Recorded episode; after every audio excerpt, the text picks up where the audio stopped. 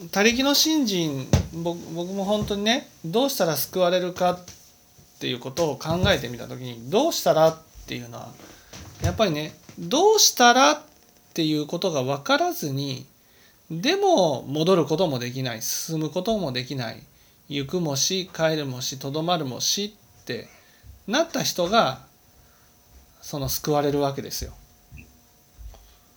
ね、でもそれは全知識がいたらその全知識にまあどうしたらっていうのを聞きますよね。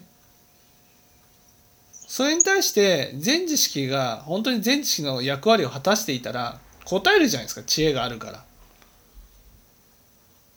ら答えてしまったらそれは他力の信心いただくことはできないですよね。こうやればいいんだってなるからこれが全部自力でだ。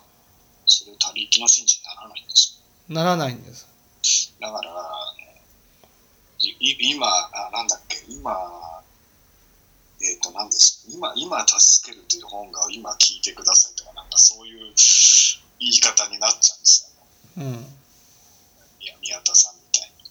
そ暗示も。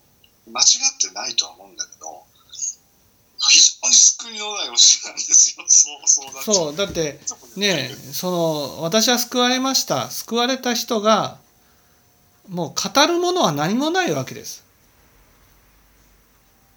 語れないんです。で同族自主愚道心っておっしゃってましたね、その、うん。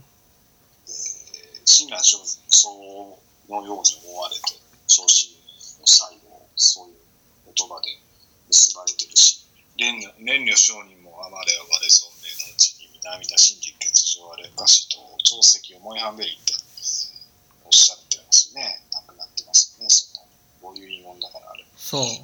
だから親鸞聖にも蓮如聖にもご自身がね救われたからみんな救われるものだとこういうふうに思ったんです。だけどね違うんです。僕はね読み切った。なぜかというと18巻に「指針信行」っていうのがあるんです。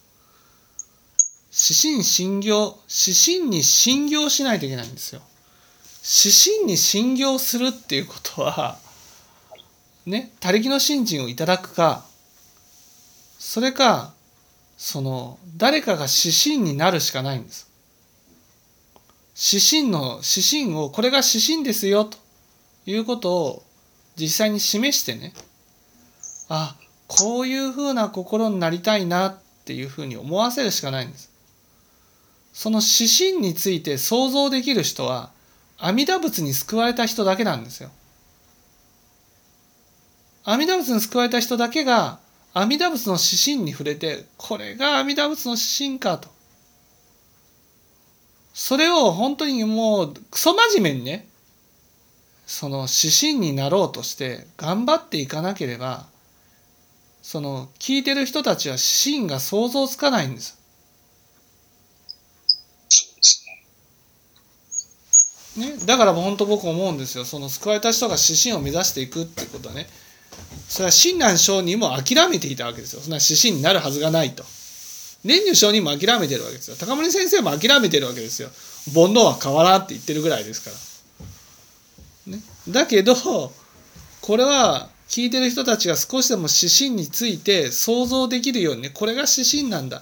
これが正直な心なんだ。これが清らかな心なんだっていうことを実際に全知識がね示していくことによって聞いてる人はああこれがこんな心は尊いなとこんな心になりたいなと思って次に十九眼の菩提心が起きるわけですよ。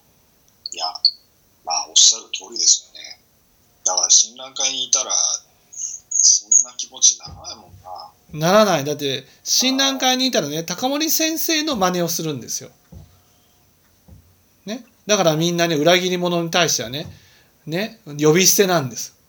いや、あれひどいですよね。そういや、あの、京大、京都のあの、楽団で私たちの時代、石橋さんって人がいて、うんまあ、ある時から来なくなっちゃったんですよね。なんか、ぜ全然